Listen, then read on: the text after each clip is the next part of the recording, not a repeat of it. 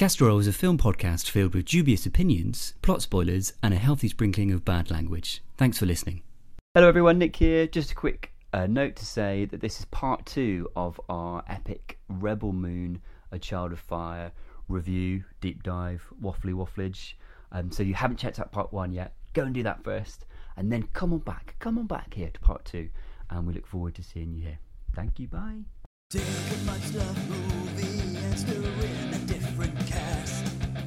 Add a hint of nonsense for a flavor that will last.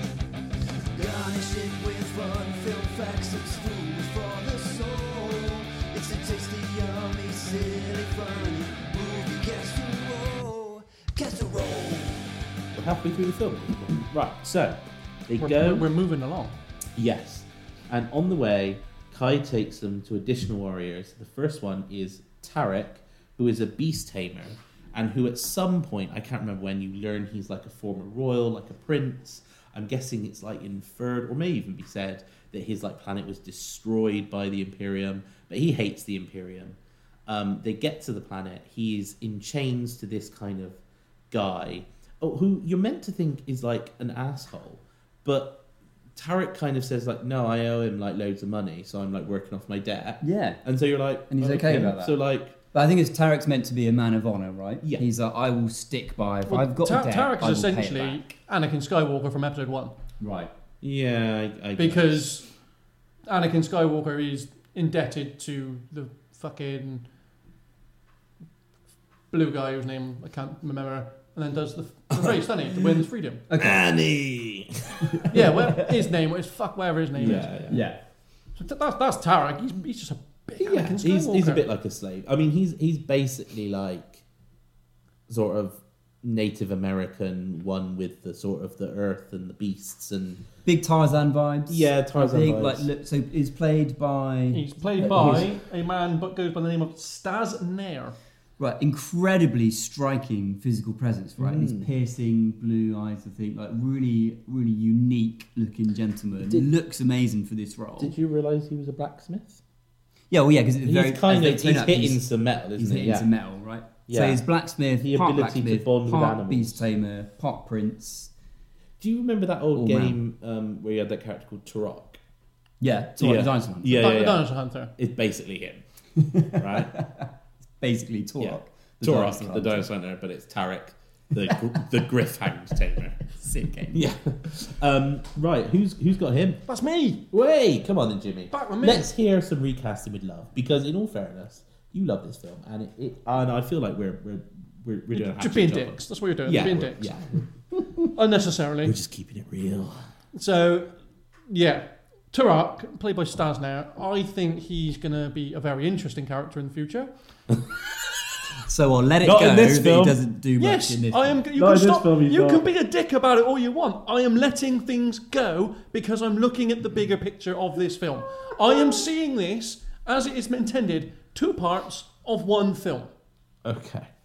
Can I just really I am, quickly not, throw in? I am not seeing this as two separate films. I am looking at this as two parts of one film. What, what would you prefer this to have been? Have been? Would you have rather he had released this as a grindhouse, essentially, where he let release all as one with a fucking break in the middle? Yeah. You know what I mean? No, Yeah, you'd, you'd have got bored. He's, I, I think it, you know, But it's like you're you're forg- you, it's like you're accepting the fact that this first part of this film has been written the way that it is. It's like you're accepting like well that couldn't possibly have been changed. It is what it is. The plot is what it is, guys. We have to accept it and work around it. And that's that's not true. This was written and paced a certain way.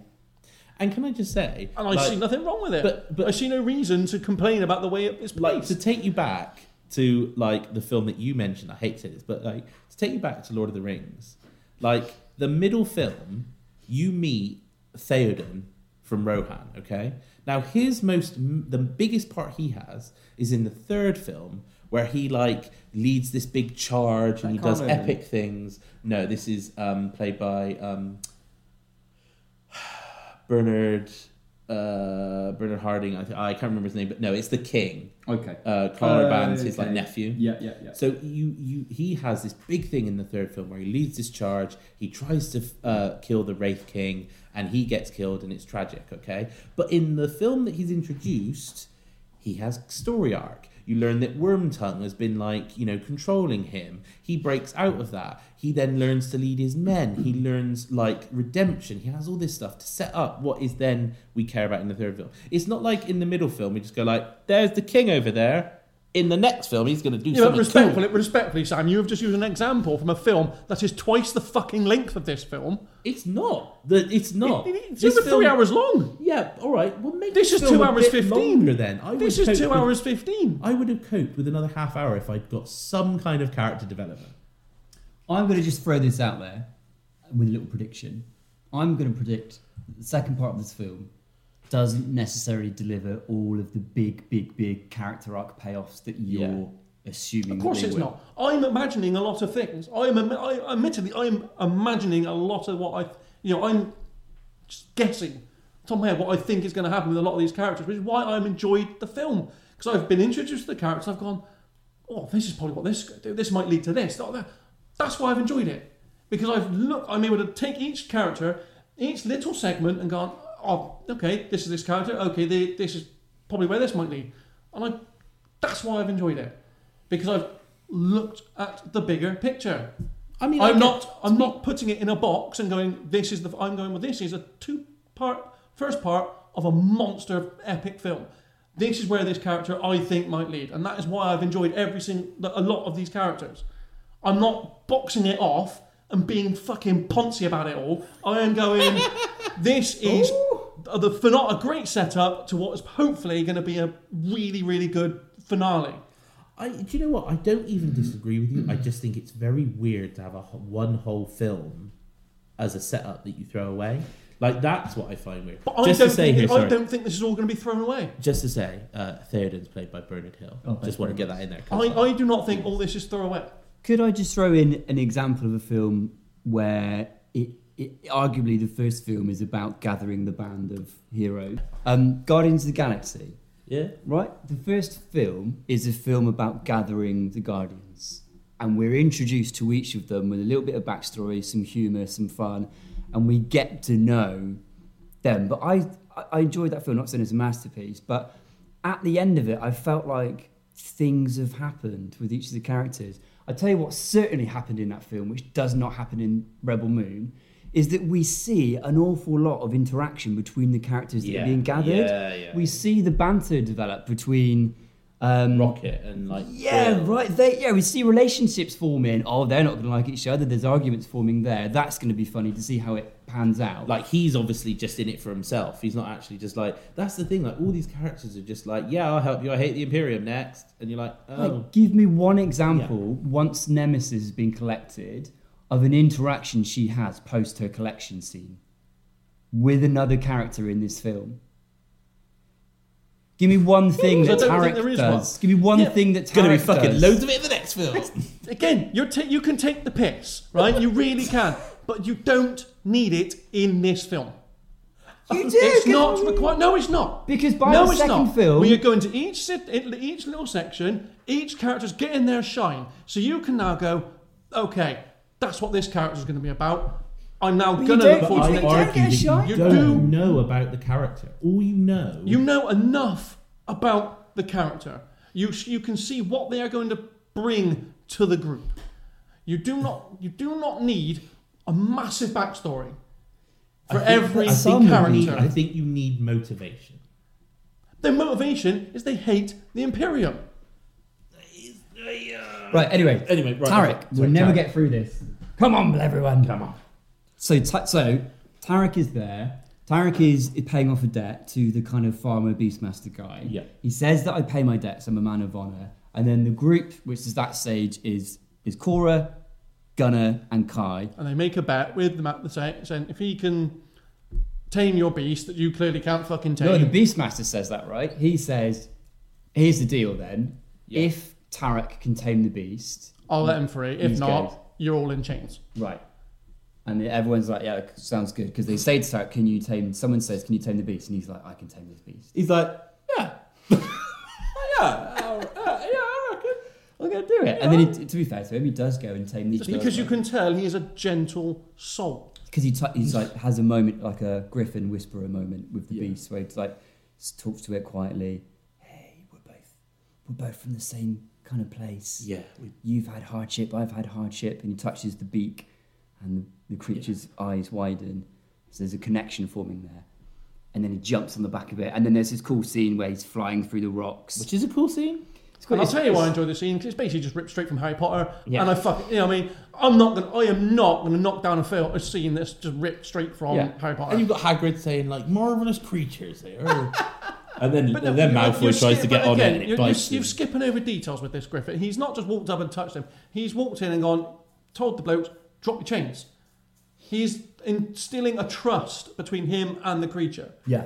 You know what I mean, he's not Yeah. just he's not just he's not walking and going bosh. He's gone, you drop your chains. And Yeah. he talks in another I'm- language. Is it an actual language or? Uh, I think apparently it's a cross between Portuguese and something else, which are two, two languages that he the actor knows, and he kind of mixed them, which is really cool. Yeah, interesting. There you go, an would've- alien language right there. Exactly, I would have been much more That's up for better. That. Yeah, that's better. and then it cuts back to and he finishes the, the alien language. He's like, "There you are, there, Griffhound. You come on, I get, get on your back now. I get to fly you." James So- is really not happy with us right now. really I'm sorry. not happy with this all this Irish. It's unnecessary. Uh, that's what that someone should have said to Charlie Hunnam. So whilst this is the first scene that we have, because this is like the first proper collection scene. They've already Yeah. got Kai, but Kai approached them. This is the first collection scene. And when he's riding the griffin, or whatever this beast is, is it Benu or Benu, possibly? Um, this is the first scene where that's going on, right? So the, the character being collected gets their cool scene. And whilst that's going on, we have to pan back to the rest of the crew who are like watching. There's a lot of there's a lot of pan back. We're like, oh, oh, there he is. So he eventually appears. He tames the beast. He lands back down. Um, it's like super cool. And then inexplicably, right? So he's paid his debt. He's he's released out of his chains. He boards the ship. As he's boarding the ship, the Beastmaster guy is like, "Oh, I'm gonna fucking ride this griffin myself now." Gets on. The griffin throws him down and kills him. And then Tarek is like looks back and goes like, "That a girl." Like he's glad that that happened, which is just really inexplicable to me. That like Yeah. the whole thing he was meant to do was tame the beast. He's an honourable man. I'll tame the beast for you so you can ride him. Well, That's actually, the deal. technically, he didn't say he'd tame it. The bet was, can he ride him? Oh, no, I thought he said break him. If you can No, break he him. didn't. He But said ride the, him. the Beastmaster did say break him, and by and that is, I believe, a terminology used with cowboys. It- it is. It is. That's to, how they break to break stallions. to get in a wild a wild stallion. It's to, it's to it's get on It's them. tame, to right? break them in is to get on them, ride them, and ease and you know get them used to a rider. I, I just I- felt it was really odd to go for all that. There's no, there's no need at that point for the griffin to have killed the farmer. That doesn't really give us because the anything. griffin knows that this farmer's a horrible person. But is the farmer a really horrible? I think he is. I mean, he's not. Uh, it- There's is- nothing that- to tell us that he is. like to, there's worthy nothing of to tell us that he is. Do you know what I said? Do you know what I think would have been more interesting? Again, like there's a lot of this stuff. But say the farmer had got on, say the griffin thing had taken off and had flown, flying, and the farmer had fallen, and Tarek had been like, oh, "I said someone could ride him, but I never said you would be able to ride him." That one. like something like that. Something like I've made the beast able to be flown, but you're not worthy to fly the beast, or something like that. That completes that little arc. Yeah, but it, it, there's just there's all these moments where someone has gone like, "Oh, we want to see that bird kill someone," and it's like, okay, it's just a bit it's a bit strange. Anyway, who's got Kai? Who's got Tarek? Yeah, sorry. James That's me. you, you got it. Yeah, you go go. Fucking hell. Zac Efron. God. Okay.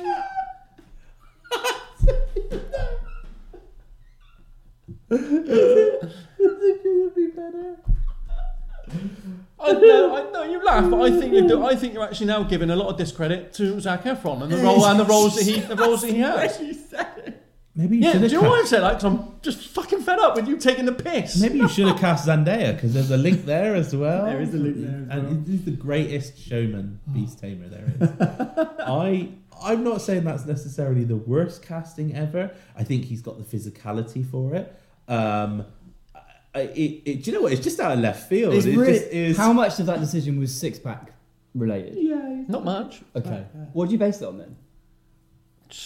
looked a bit like him. I just think he, I just think he could do the role well. I think, I think he deserves a bit more credit than a lot more credit. He is. I think he's great. I think he's you know, awesome. you think of where he was back in the fucking Disney Channel days to where he is now. He's come on leaps and bounds. The roles he's taken on, I think some of them are pretty decent. You know, like he's getting plaudits from his role in Iron, Iron, Iron Fist. Iron, whatever it's called, Iron Claw, Iron Fist. Iron, Iron, Iron Things Claw. Iron yeah, Claw. Iron Claw. You know, I think they're even talk. I think there's even small talks of him being up for some for awards and stuff. So you know, he's come on leaps and bounds. I think he deserves a bit of credit. So he's- Pop him in his turret. To be fair, he's he's he's he's really good. He's I'm a not brilliant laughing 'cause actor. he's shit. And, and actually, I might destroy any credit I've got. A little bit of a guilty pleasure. I don't mind the High School Musical films. like they are terrible, but like He's they're- unbelievably talented. I'm Yeah. just, I'm just, I don't. I don't think I could buy him like doing like half Portuguese, half another language, kind of. I don't know. Do you know what? I, I, I think I think we are giving discredit here because I think he he has got acting chops. I do think he's the physicality. I think he's got like the chiseled body that would work well for it. I could see him with a long mane of black hair. yeah. I well, he's think- got a long think- mane in, in, in the late the in the latest one. Yeah, Yeah. he's playing one of the Von Erichs. Yeah, um, yeah. I mean, great. Just Zac Efron's in. just I can I can imagine him singing and dancing doing it. okay, so yeah, so now now although this although this recasting is is is taking a long time, we can now be fucking quick with it because the story from this point on does just go boom boom boom boom. Because as they're getting back on the ship, Kai's like, "Oh, I I know someone else as well," and like. She's like, Cora's like, all right, in for a penny, Let's in for a pound. let's Crack go." on. Yeah. Crack on. Oh, there's a bit. Is there a bit more Cora backstory at this point? I think. Uh, There's, when they're no. there's probably another. There's more Cora backstory when they've got Nemesis. Right. So let's just bash on to Nemesis So because they it go to cuts another- super quick. It then. cuts Superman They're in a lift going down to with this mining the person. world. Yeah, Nemesis is on the lift with she's them already. already there. So fuck knows when they've met her or anything. yeah, and they go down, and she goes in, and this, and basically this giant spider lady. Um, comes down and she's got a child. You get more backstory about the spider fucking lady than you do about these people that they're taking. So the spider lady, and she's it's really interesting actually. She's got this child, this human child, and the mother's outside crying, and Nemesis like, you need to give the child back, and she's like, why should I? Like the humans came to my planet, the the smoke and the fumes, like I can't give birth anymore. My eggs don't hatch. Like Yeah. I've lost all my children. Like I'm gonna make like like. I, I want my justice and Nemesis is like there's a difference between justice and revenge and she's like if I can't have children then the humans that destroyed me shouldn't and you're like fucking hell I care about this spider fucking know I was thinking at that point? Uh, It's time for some slow mo. oh time for some slow mo so there's a really cool fight There's, scene there's not a lot of slow mo in this fucking fight. There's so much slow motion in this fight. there's not. dude. there is There's so much slow motion in No, this there's fight. not. When Right. she slides under the spike, yeah, there's some slow, but other there's not a lot of slow mo in this fight. So, uh, uh, t- t- for anyone who doesn't know, I'm a video editor, and so I'm not going to slag off editors, right? But this was edited by um, Dody Dorn. Sounds like you are slagging off. Sorry, This is Sounds like you're edited just by- immediately going to just take the I don't, piss know, out of their I name. don't know what else he's done, but he's edited. It's like he's found the fucking speed ramp button because every time she swings a sword, it's like wee and it's just like fucking hell. And like you can see in this scene, this is what everyone's going on about, and I know it's a bit depressing, but like she's got these glowing red plasma swords, and you're like, okay, so this is a rejected Star Wars script. Yeah. They were going to be lightsabers. Like, Which, just- interestingly, right, she's she has swords that she can turn into lava swords, right? Super cool, super powerful. It's during the fight what she needed to do in order to be able to beat the spider lady. But it's about three quarters of the fight in before she's like, I'll pop these bad boys on now. Yeah, maybe maybe maybe she was giving the spider lady a chance to stop Okay. Like she didn't because I'll just cut a couple of your legs once off. she, yeah, once she kills the spider lady, you know, they're all like, "Wow, that was such a cool fight," and she's like, "No, nothing cool about it. Like that person didn't need to die. That spider didn't." And you're like, "Okay, fair enough. Yeah." Um, So Nemesis, basically, like a bit kind of like all the Asian tropes, like sort of space samurai, Solo ninja space type- samurai. yeah, yeah. pretty cool. Um, Cool so- hat. She's got a cool hat. Yeah, very cool hat. Nemesis is played by, um, Bae Doona. yeah, that person. Um, who I think I've seen her in things, but I'm not 100% sure. I also thought I'd seen her in things, and, had to, and I don't think I have. I think I- she's one of those that I think you think you've seen her in things, but then you actually realise it's probably one of the other many talented Asian actresses out there. Yeah, no, I've. I've...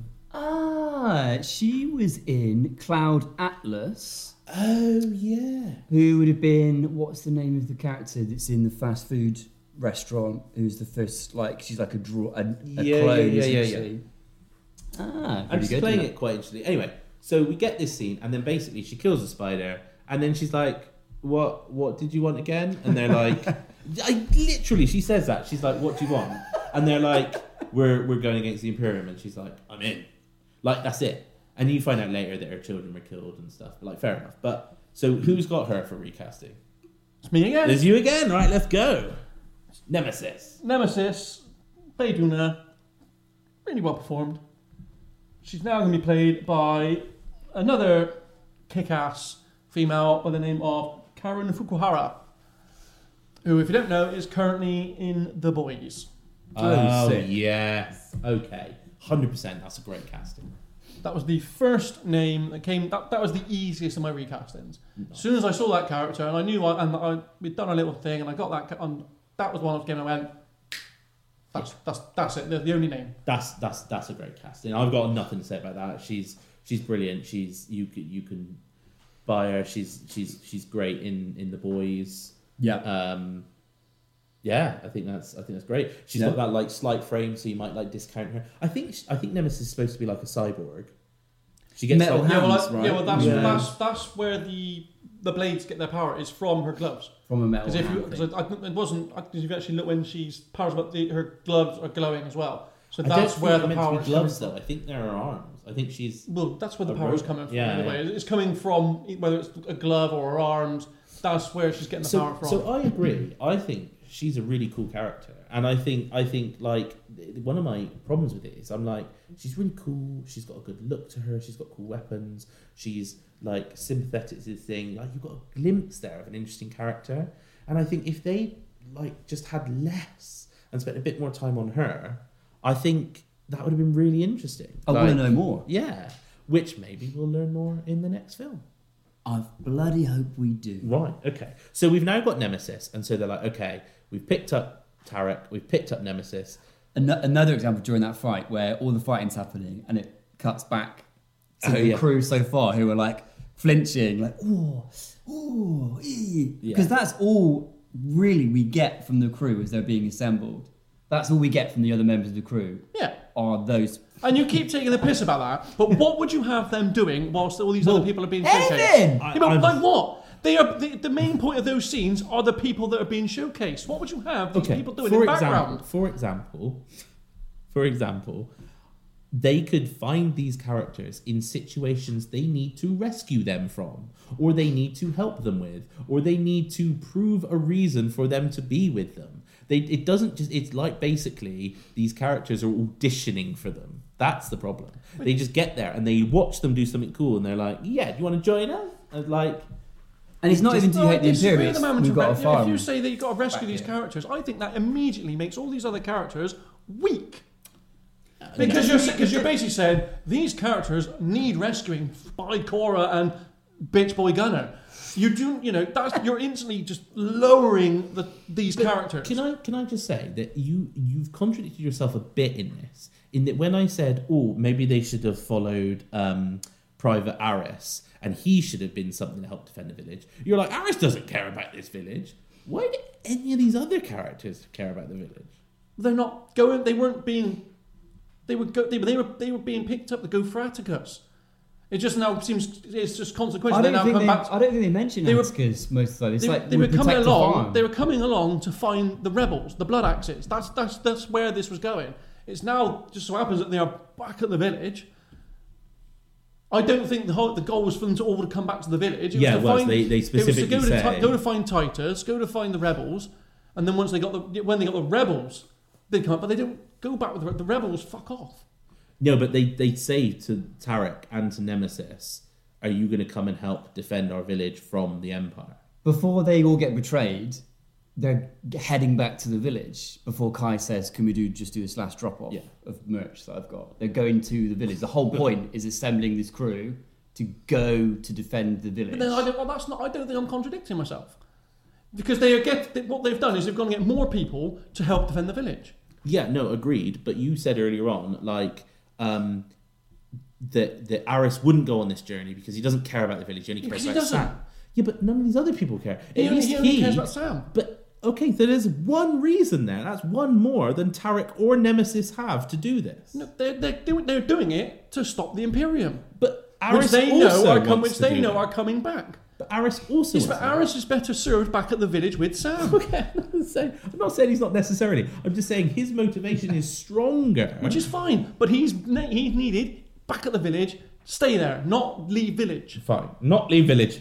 We're now. We now get to the planet of. Oh my god, where do we get to the planet? There's a planet. Is it Titus now? It's Titus. Okay. And I saw a brilliant review where they were like, they now go to the planet of Gladiator to find one of the old cast. and that's exactly what they do. They go to this planet with a Colosseum and they find. We don't see any cool. The, the one time where I was like, I'm up for a bit of slow mo fighting now, was the was the massive gladiator auditorium. Like, You hear all don't this see cool inside fighting. it.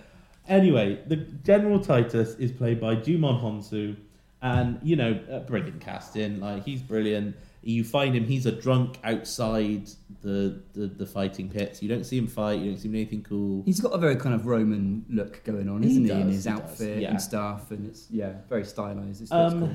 and he's he's fine in this. He's great. You learn that he's. Oh, sorry. I should just say that between uh, there's a little bit more exposition and, and flashback.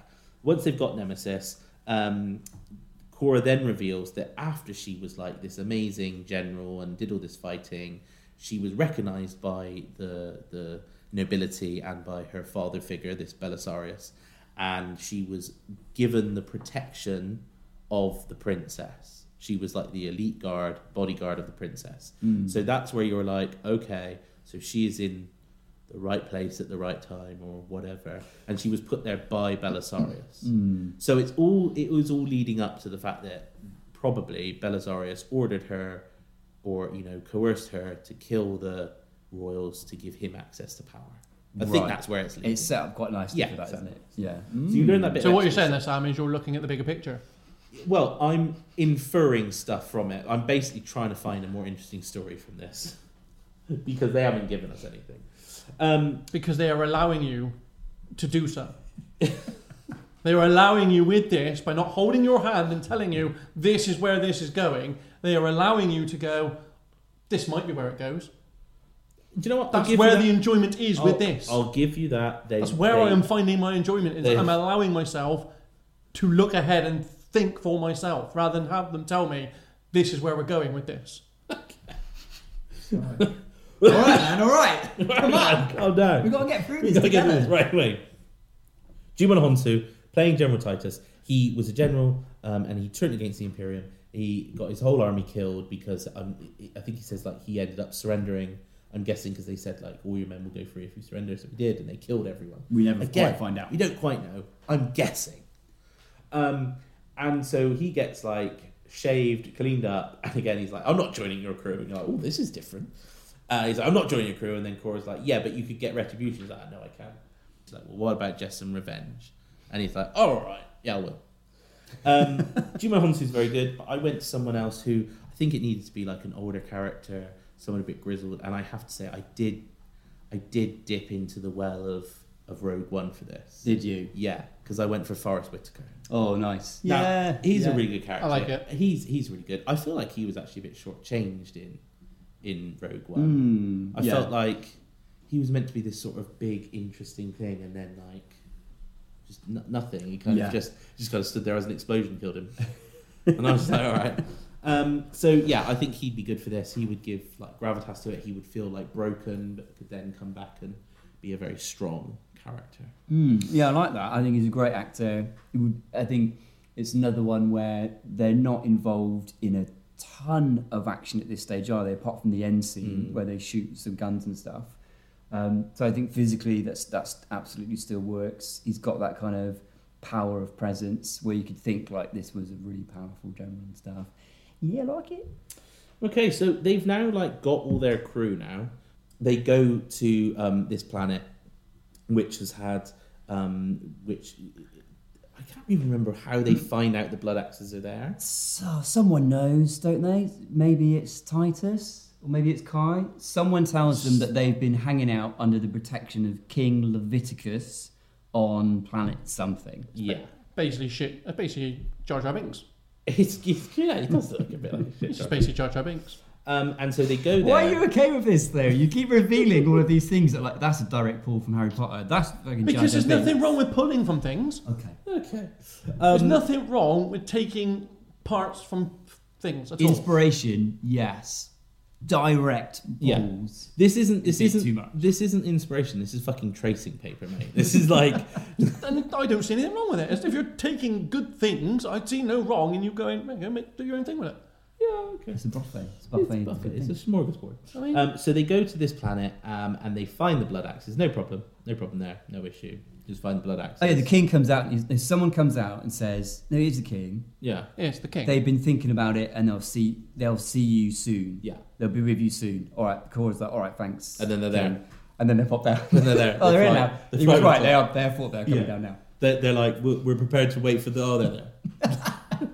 so um, then you get these two blood axes, which is um, the brother and the sister. Yes. You got uh, Darian the brother, and Yes. what's the woman called? Uh, Devra. Devra, yeah. Devra. Devra and Devra Devra. and Darian. Yeah, Cool. okay. Um, so Devra, we think so. Basically, Darian agrees to help them. Devra's a bit more kind of reluctant, but we think she's going to be in the next film more. So we haven't recast her in. well, this her one. she her whole motive now is to help is to avenge her brother. Well, we spoilers, Spoiler, spoiler. spoilers, but yes. Um, so in this, we've only recast um, Darian Bloodaxe, who's played by Ray Fisher. Now, who's got Bloodaxe? I've got blood axe. You've got blood axe. Because I, yeah, no, I had blood axe in the beginning actually. That wasn't a swapsy for Lovely, me. no swapsies.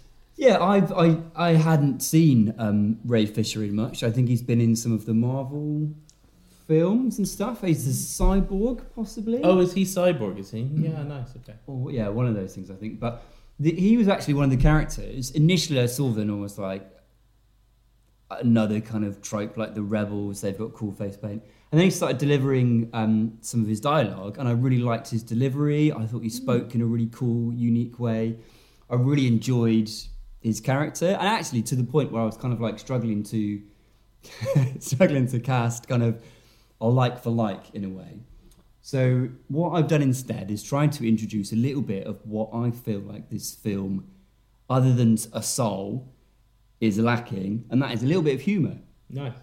Uh, and visually, someone that just in the first instance of seeing this character, kind of like the dreadlock hair, all the braids kind of flinging around in a sci-fi setting, is someone that I thought of from a series that is very close to my heart.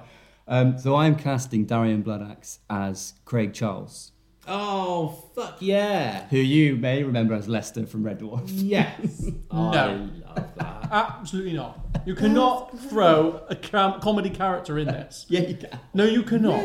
He, This- won't, he won't be doing comedy He's not necessarily. meant to be a comedy character, so you cannot be throwing in a comedy actor. Oh, but everyone's so like s- s- But also, flaccid I- in it this does- film, it James. does They're make so sense straight. because you've got you've got all these fucking bland bastards, and then you've got somebody that's a bit interesting, a bit funny, and then he dies, and you're like, oh, That's but he's not a bit funny.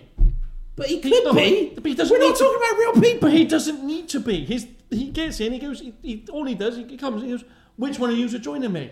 He gets his, he gets some, his people along, the Right. rest of them go off with his sister. But you're, you're kind of saying this. You're This is, always, this is a military man. You do not need Lister or whatever from fucking Red Dwarf. I just You think you need something different. We're talking about a fucking casserole here. It's not just full of carrots.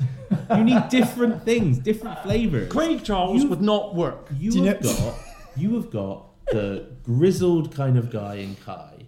You've got the grizzled kind of guy in Tarek. You've got the quiet grizzled kind of woman in Nemesis. Grizzled and guy now in you Titus. don't need you've got a grizzled Titus. You don't need another grizzled guy. Everyone's so grizzled. It's They're all serious, like, it's grizzled characters. dull. They're all grizzled for a reason. Anyway, do you know what I think it would, would be really cool as well? Yeah. Would would be because even like these rebels, right, are really kind of cool, aren't they? They're really stylized. They've got their cool face paint. Like everyone's like, oh my god, they're such cool fucking rebels, man. Whereas I think if they were led, if one part of, and maybe I'd really enjoy recasting the sister Blood Axe as well. But I thought if Craig Charles was leading them, he and the rebels would all be like a little bit more kind of like a bit greasy and a bit more like, do you know what I mean? They'd be a little bit scruffier and a bit like, what, fucking rebel. It'd be a bit more piratey.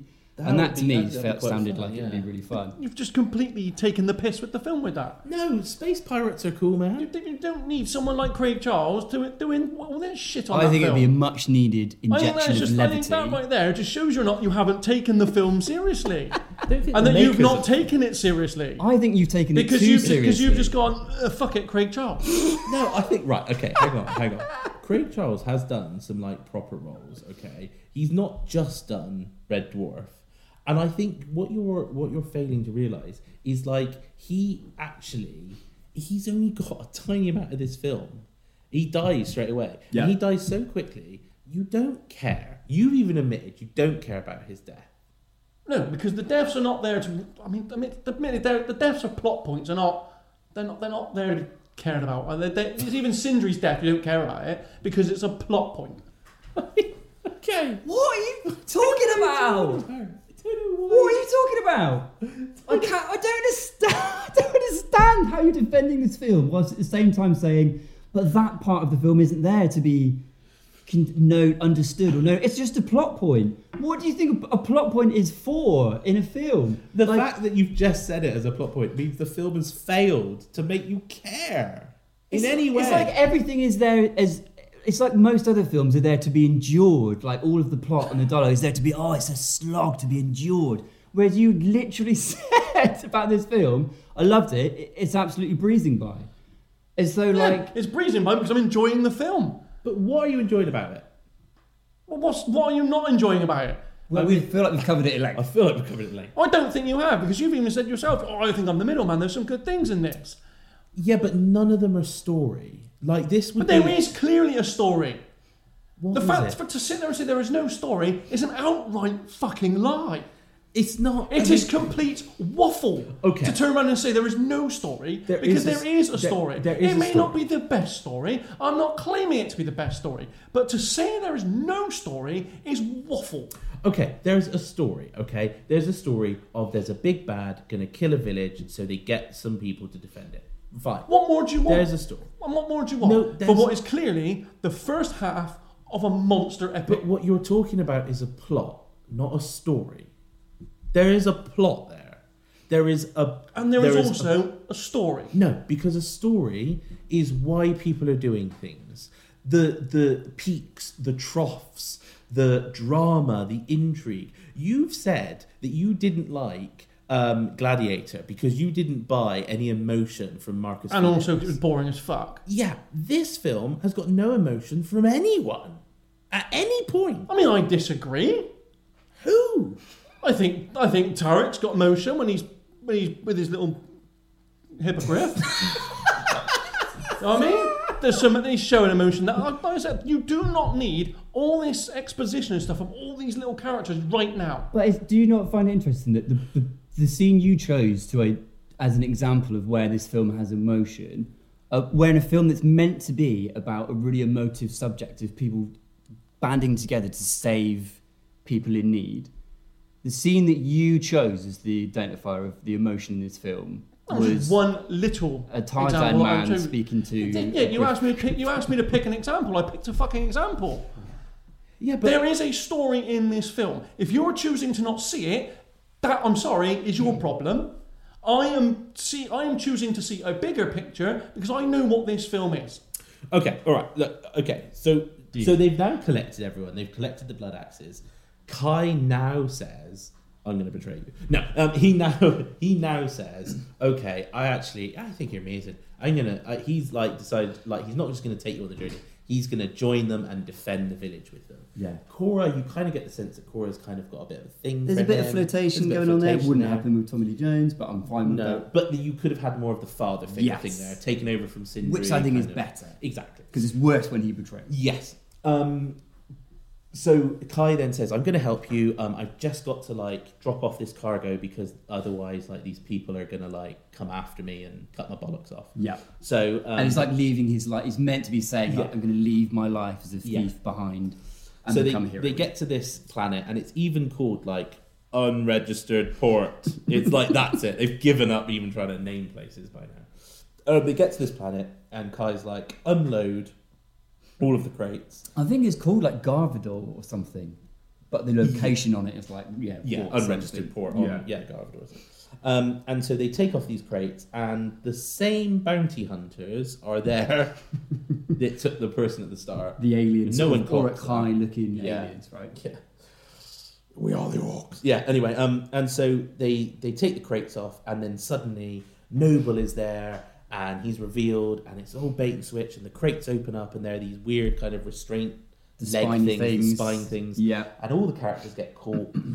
and Kai's like, I was actually a bounty hunter all along, bait and switch. Noble comes along, and you actually get some character exposition here. It's not organically done, but they tell you what the characters are. this was like- for me one of the best scenes. Yeah, but I just I wanted to have cared so much more at that point. Yeah. About the the characters, but Yeah. at least we did cram in at that point like some. There was some feeling for me, like I was, and I could enjoy like. Um, I think maybe arguably because who who dies then? Um, Blood Kai- Axe eventually. Blood Axe dies eventually, and then Kai. And Kai dies. Yeah. Do we Right. actually ever see Kai die? Yeah, he gets shot in the head with a bolt. Does he? I think Gunnar, yeah, Gunnar when he it. goes under his So, chin. so this is a stupid thing as well. These like spine robot things, you put a gun in the back by someone's neck, and you like you can fire a bolt in the back of their head, which like Severs the spinal cord. yeah, and so it like incapacitates them, so that they can then their brain can be like like looked for information or whatever. Yeah, But this same thing, if you turn it to the left, unlocks the whole thing. so Kai's like, Gunnar, put the gun in there and kill Cora. Or, or like paralyze Cora. Like, I know you love her, but you're going to do it because you're a little bitch. And Gunnar's like, actually, I'm just going to turn it to the right, release her, and put a bolt in your head. yes, And so he does that. So everything breaks free. Can I just rewind a little bit though? One of the advantages this film could have had by like setting up all these characters on sort of like an e, e- uh, level footing yeah, is you haven't really got a hierarchy there. no, And I think if you'd had them all in restraint crates, and then Noble had just come up and say like shot Nemesis in the head or something, yeah, and killed one of them off, yeah, you'd be like, oh fuck, anyone could die at any point. Like Yes. that's crazy. Like you've set her up, you think she's going to be something, and there's such wasted opportunity there. Like that could have actually been a, a plot point to make it a bit more interesting. It's like what Game of Thrones did so well, wasn't it? Was right. really develop characters that you care about and not be afraid to be like, boom, yeah, they're kill them dead. Yeah, So basically, all these people escape, and um, Noble's ship is there. Not the big ship, but like his like mini ship Yeah. is there. Uh, blows up some of the like rebel fighters, and it starts like shooting the bridge that they're on. They're on this sort of big floating blows up the little bridge. ships. Yeah, yeah, and it uh, kicks it off. Darian Bloodaxe um, runs along. Craig and Charles of- now. Yeah, Craig even- Charles. It's just great now, isn't it? Craig Charles runs along.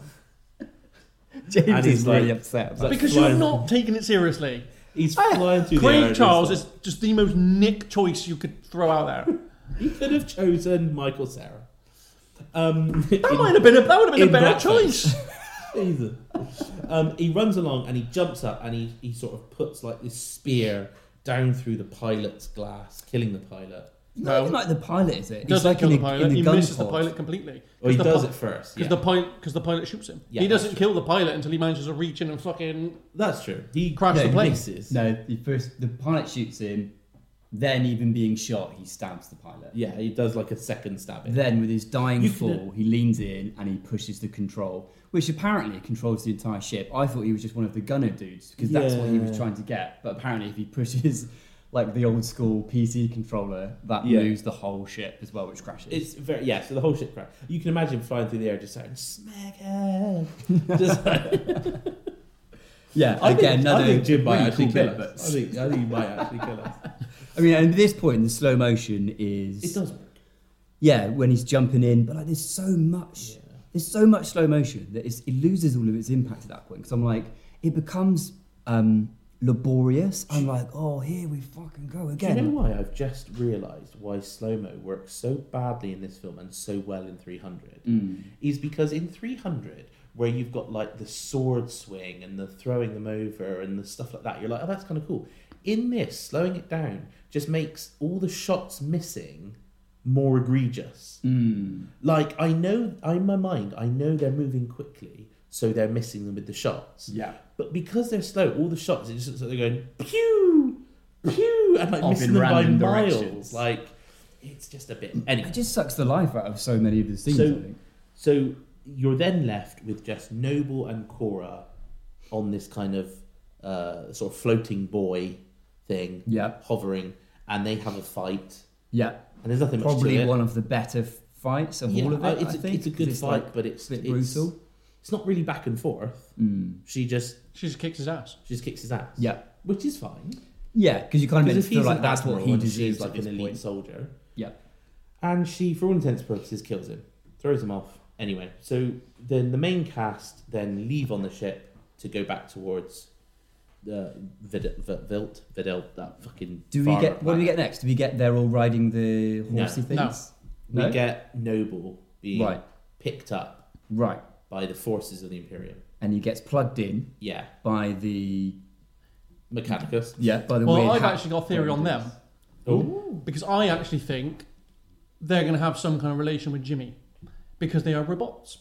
yeah. So uh, actually, we haven't. They are. the They fact are. that- They, they, they got the same lights as, as Jimmy. Yeah. I actually think there is going to be some something there where we, there is going to be another robotic force that we haven't seen yet. It's going to come down with the Imperium, and Jimmy is going to be like, "What the fuck you doing? Nice. Nice. You're, you're you're fighting with me. I'm you know I am He might be like king of the robots I or you something. know I, I am the pr- you know I am the princess of protector for example. If your theory to be true, That's true. you stand you will stand by me. You will Mm. stand by your royalty, and then Just to say at this point, when we, we know that he's being plugged in because he's got like these suction points on him, we Well, then missed have- an earlier we, scene say we missed where when he's getting sucked off by some kind of octopus. Yeah, I, I kind I have of no missed idea what- it out because I, I, I didn't have no idea what that is.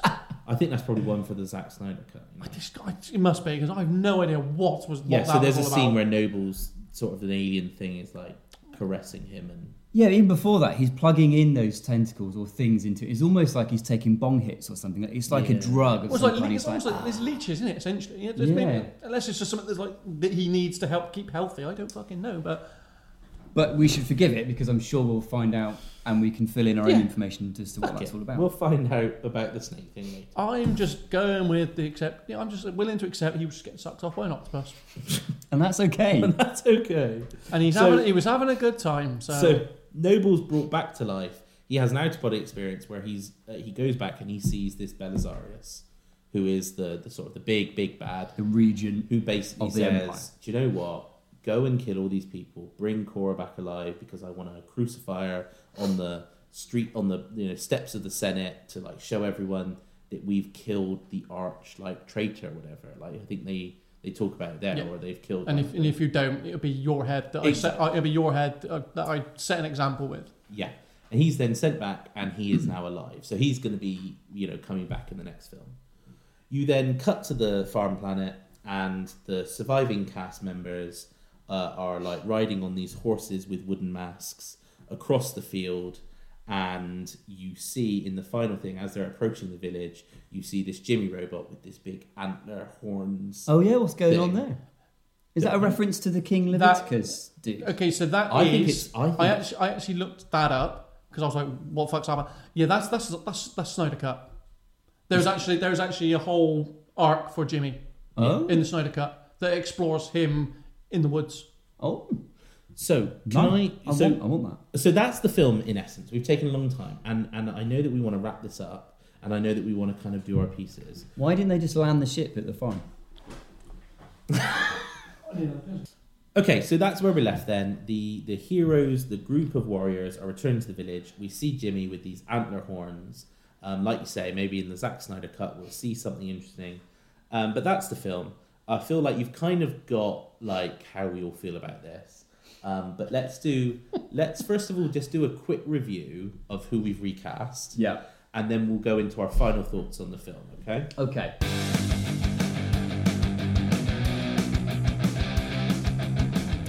So um, the first person we meet is Cora, and that was you, Jimmy. Who's now going to be Gal Gadot. Gal Gadot. We then meet Gunnar, which I think is you, Nick. Yeah, that's Tom Holland. Nice. We then meet um, Sindri, who is the sort of village father, who is now Viggo Mortensen. Nice. We then meet um, uh, Admiral Atticus Noble, who I've gone with um, Iwan Rheon, who is Ramsay Bolton from Game of Thrones. What a baddie. Uh, we then uh, go to the port and we meet Kai.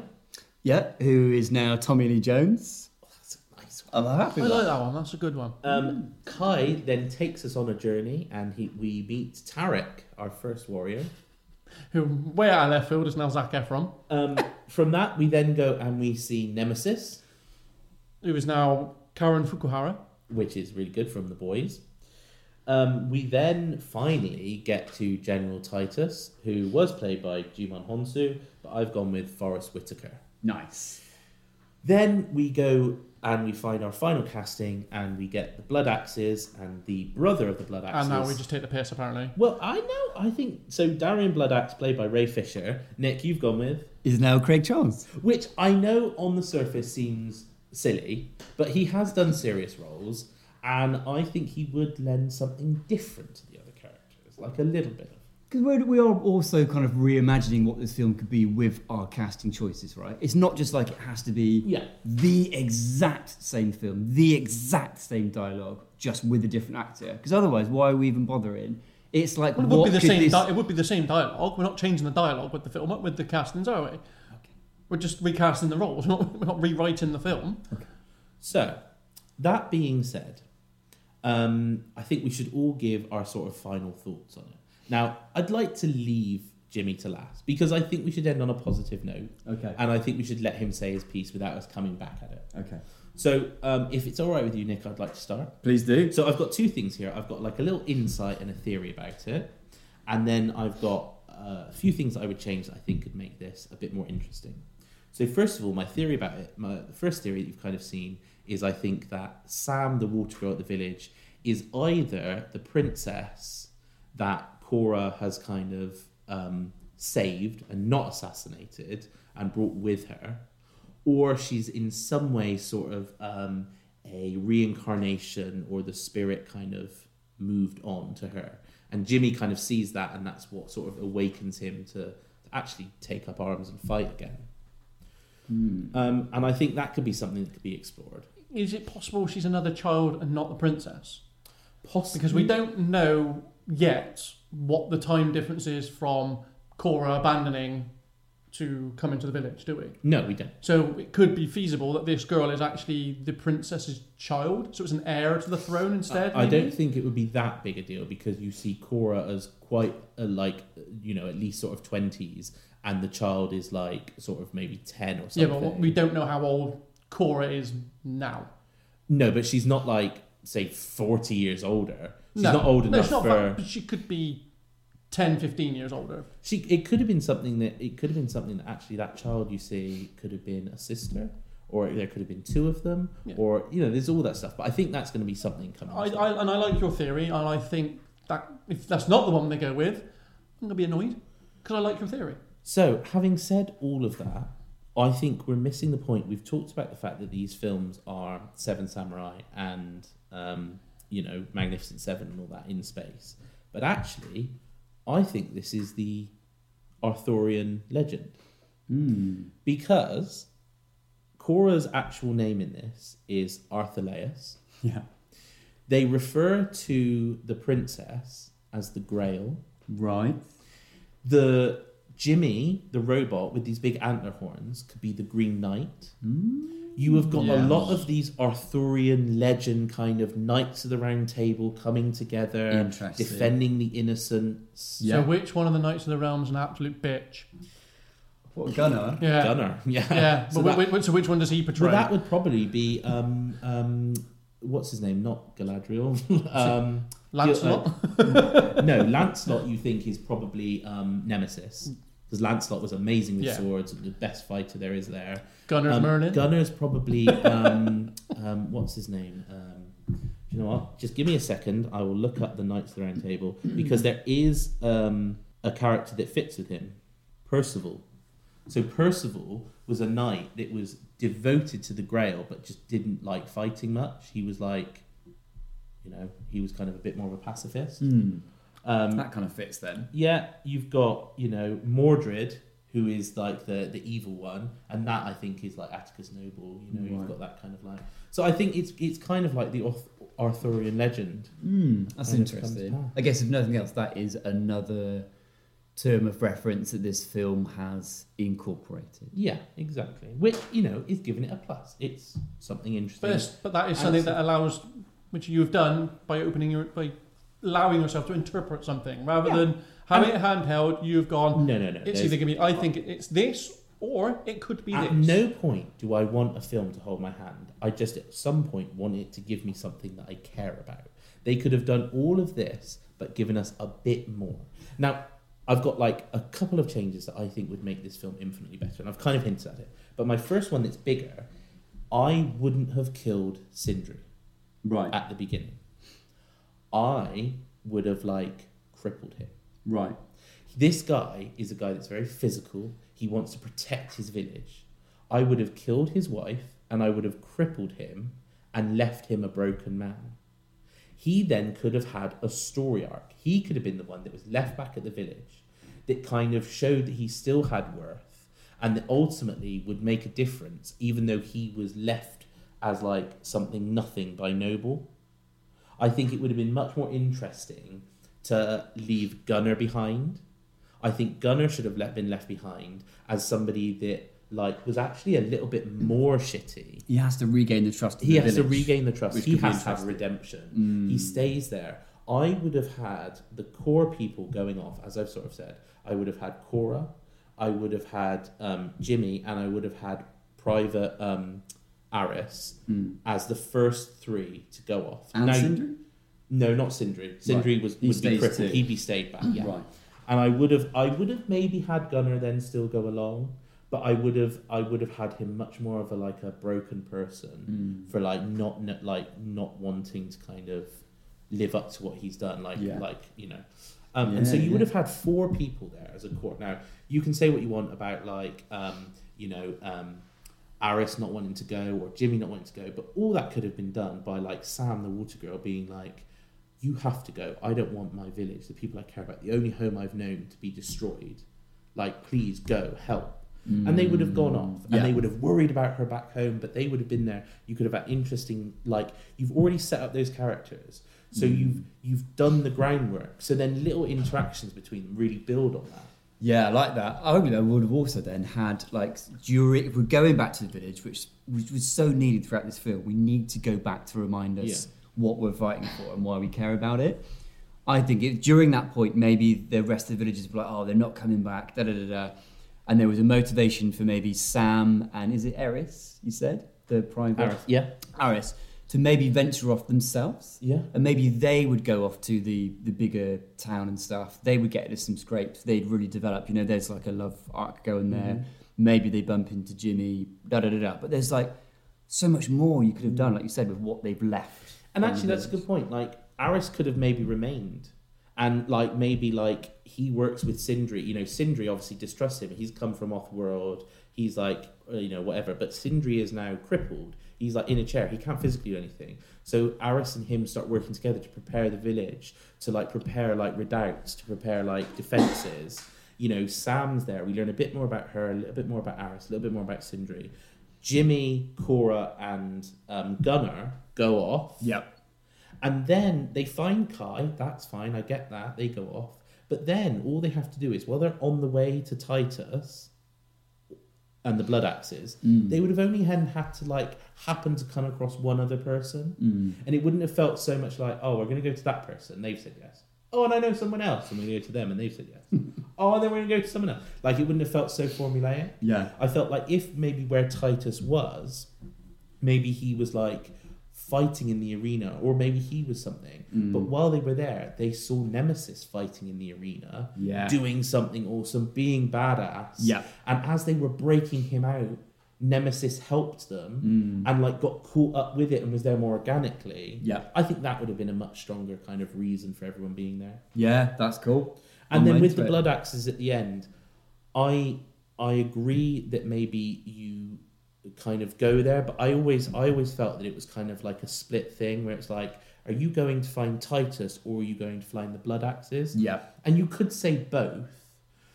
but actually I think it would have been stronger if they were going to find Titus and they were like, we need to find Titus first, and then once we've got him, we will find, you know, an army for him to lead. Yeah. So the main thing was just Titus. It was just Titus they were trying to find.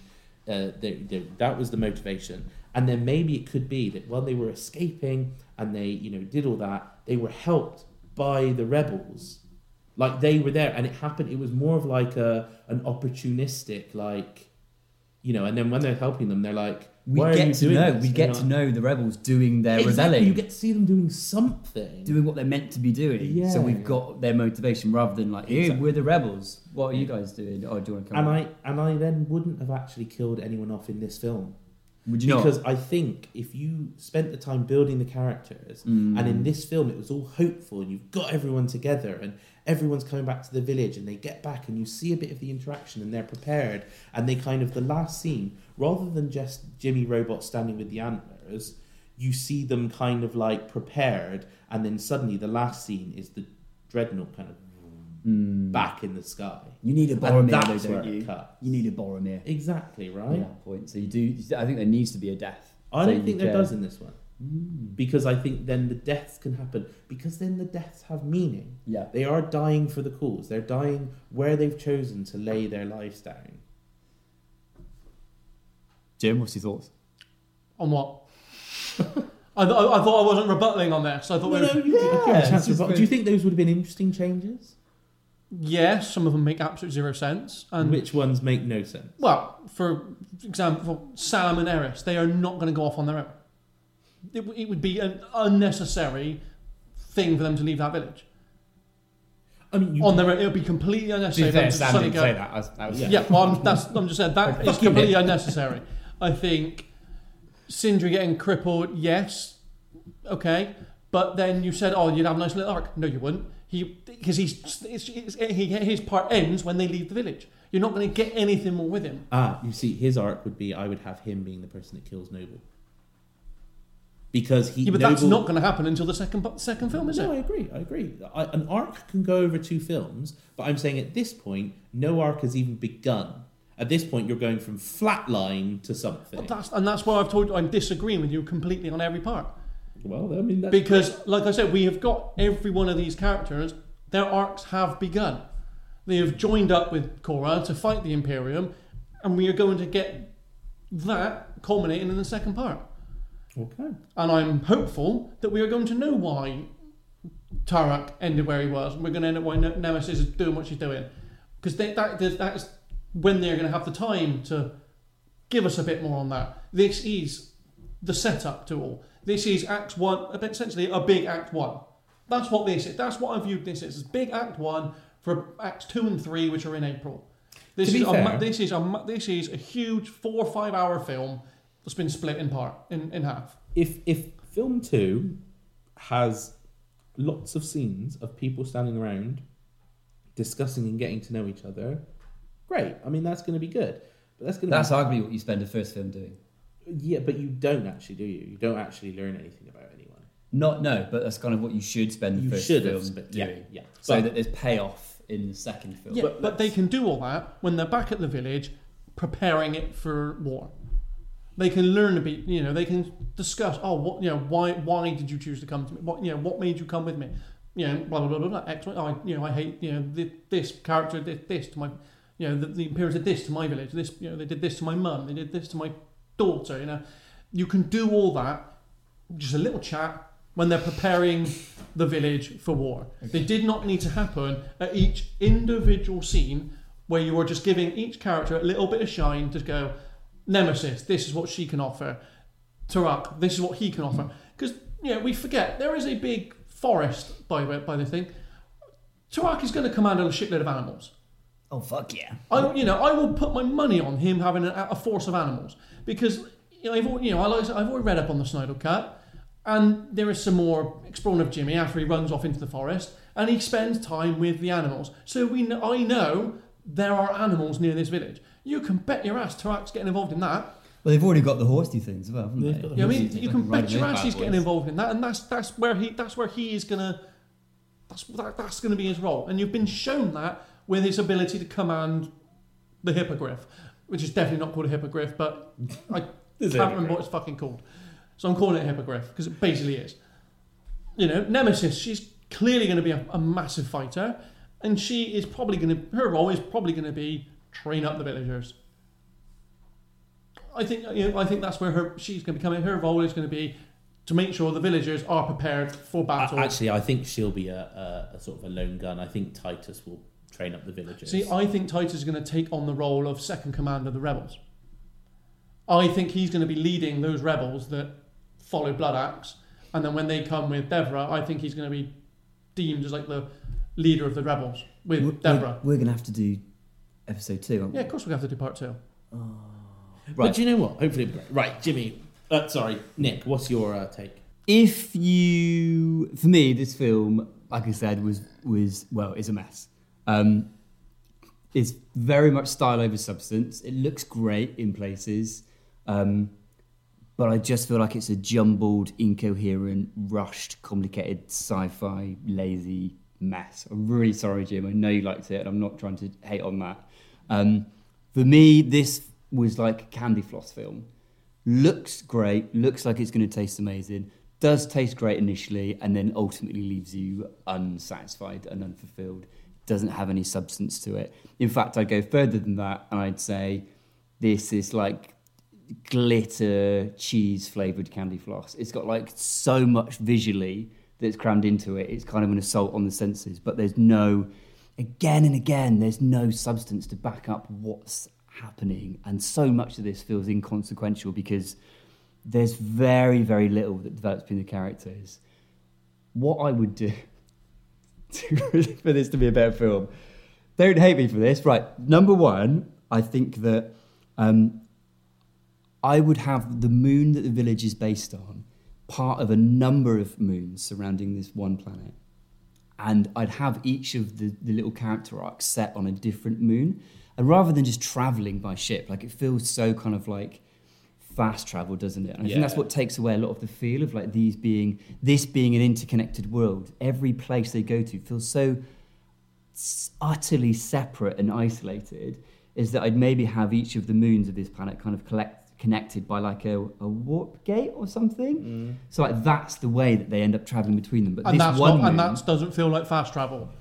And that moon. doesn't feel like a little warp gate. That doesn't feel like fast travel. But a ship, that's fast travel. But that's because it literally is. That's because that literally that is literally a plot point to explain traveling between places quickly, as opposed to being on a ship that would arguably take months to get to the next planet. Yeah, I think I think that the problem is that if you're going to introduce a ship, we should have had some scenes of them on the ship talking to each other. There's like one bit of Kora backstory, and that's it. Yeah. Even e- even before that bit of Kora backstory, she walks past Nemesis and she's like, right, and that's it. You could have had a conversation there, but it doesn't happen anyway. So that's that's the way I'd frame it is around traveling between the room, the the moons, because then this one moon is like the rebel moon. That works for me. But anyway, what kept blowing my mind was they were tracking these people down and being like, "Do you want to? We got a farm that needs saving from oh from the from the Imperium. Yeah, oh yeah, come on, don't like the Imperium. Whereas presumably the Imperium are out there destroying planets, right? Entire planets, killing entire civilizations. So arguably, there's probably going to be other cases for people in need. So I think it would be really enjoyable if every every time they got to someone, just as they were about to get them, they get beaten to it by another ragtag group of adventurers who were there like, well, our um, our orphanage is about to be destroyed, or our planet's about to be destroyed. Like, oh, you not come with us though? We've got a farm that needs protected. Well, just promise to them that they've got a planet that needs protected. How, how many people on your farm? About fifty. This planet's got five billion, so I'm gonna I'm gonna go and help them.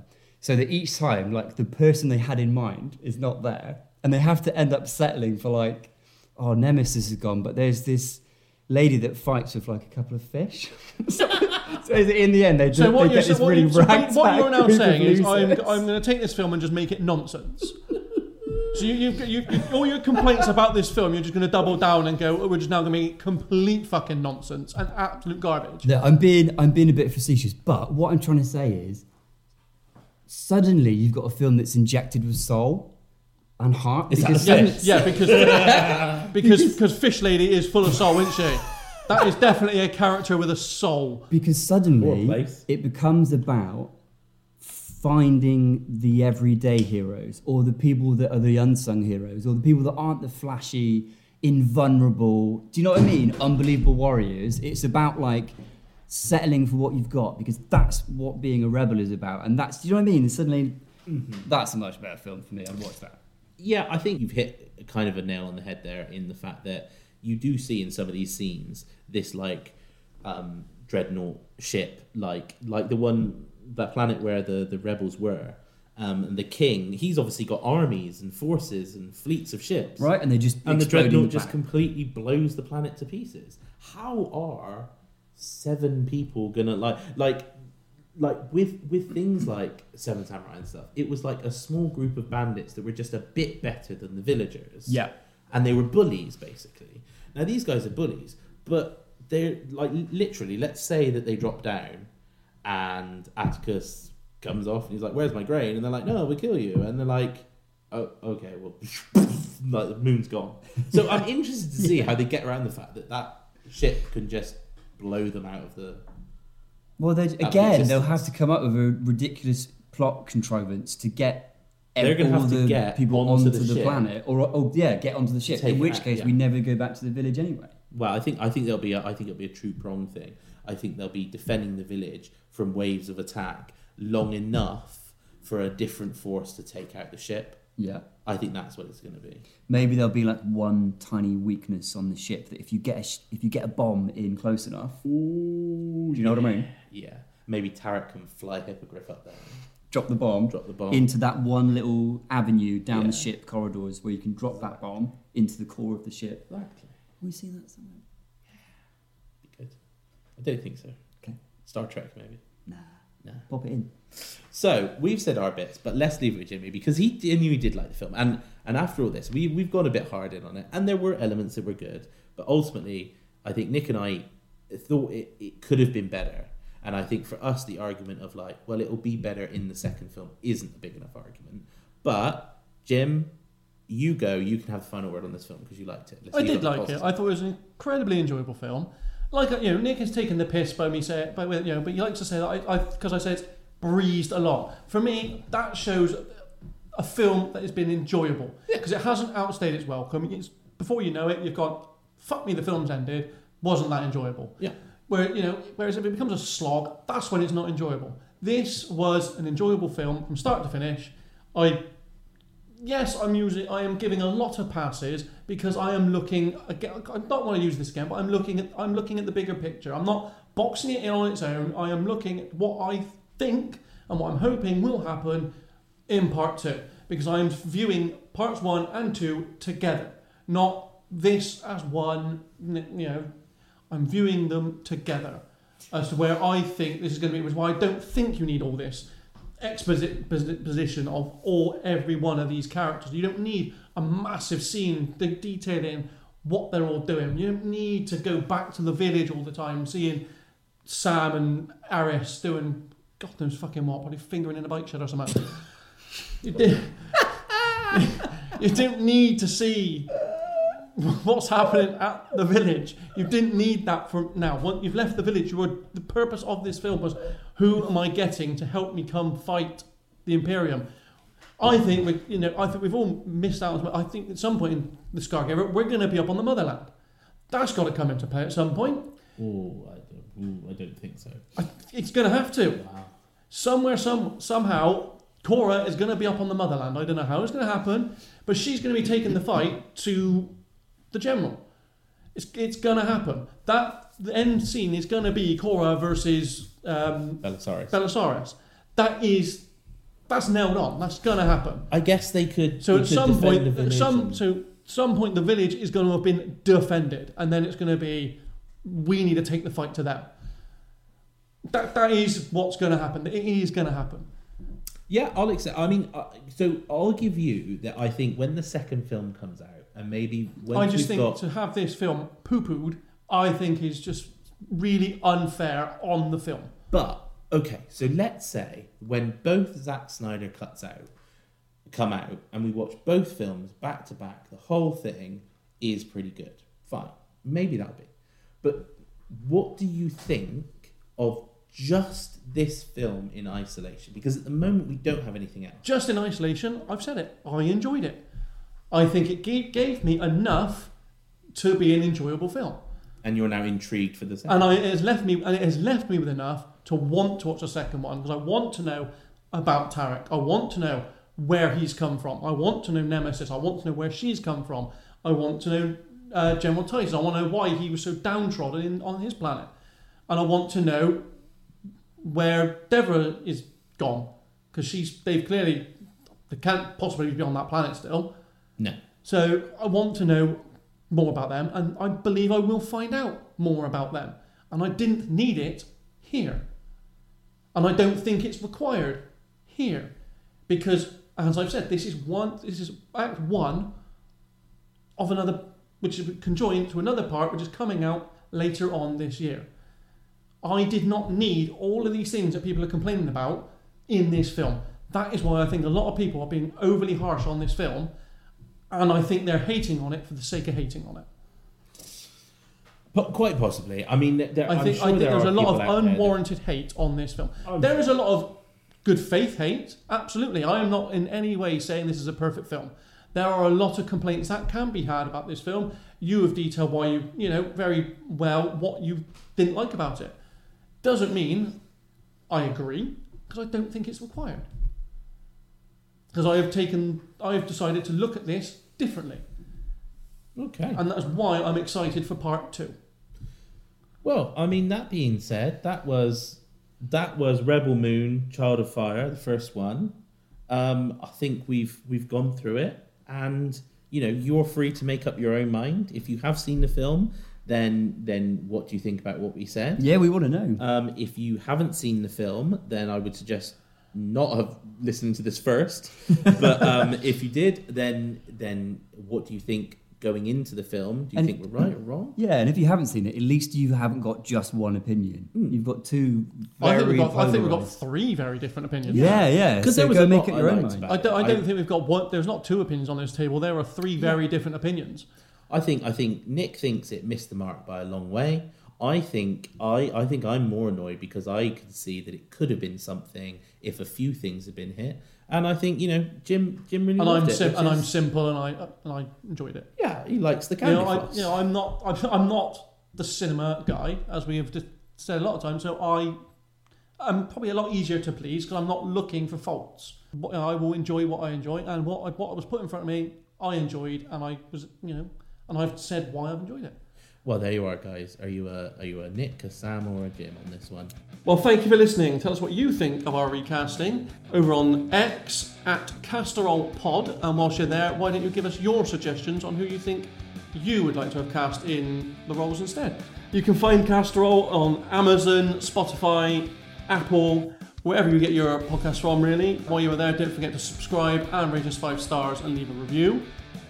You may also contact us via email castorolpod at gmail.com again with any suggestions films you would like us to cast a role on in the future. Until then, it's bye from me. Goodbye from me. And goodbye from me. Movie casserole, casserole.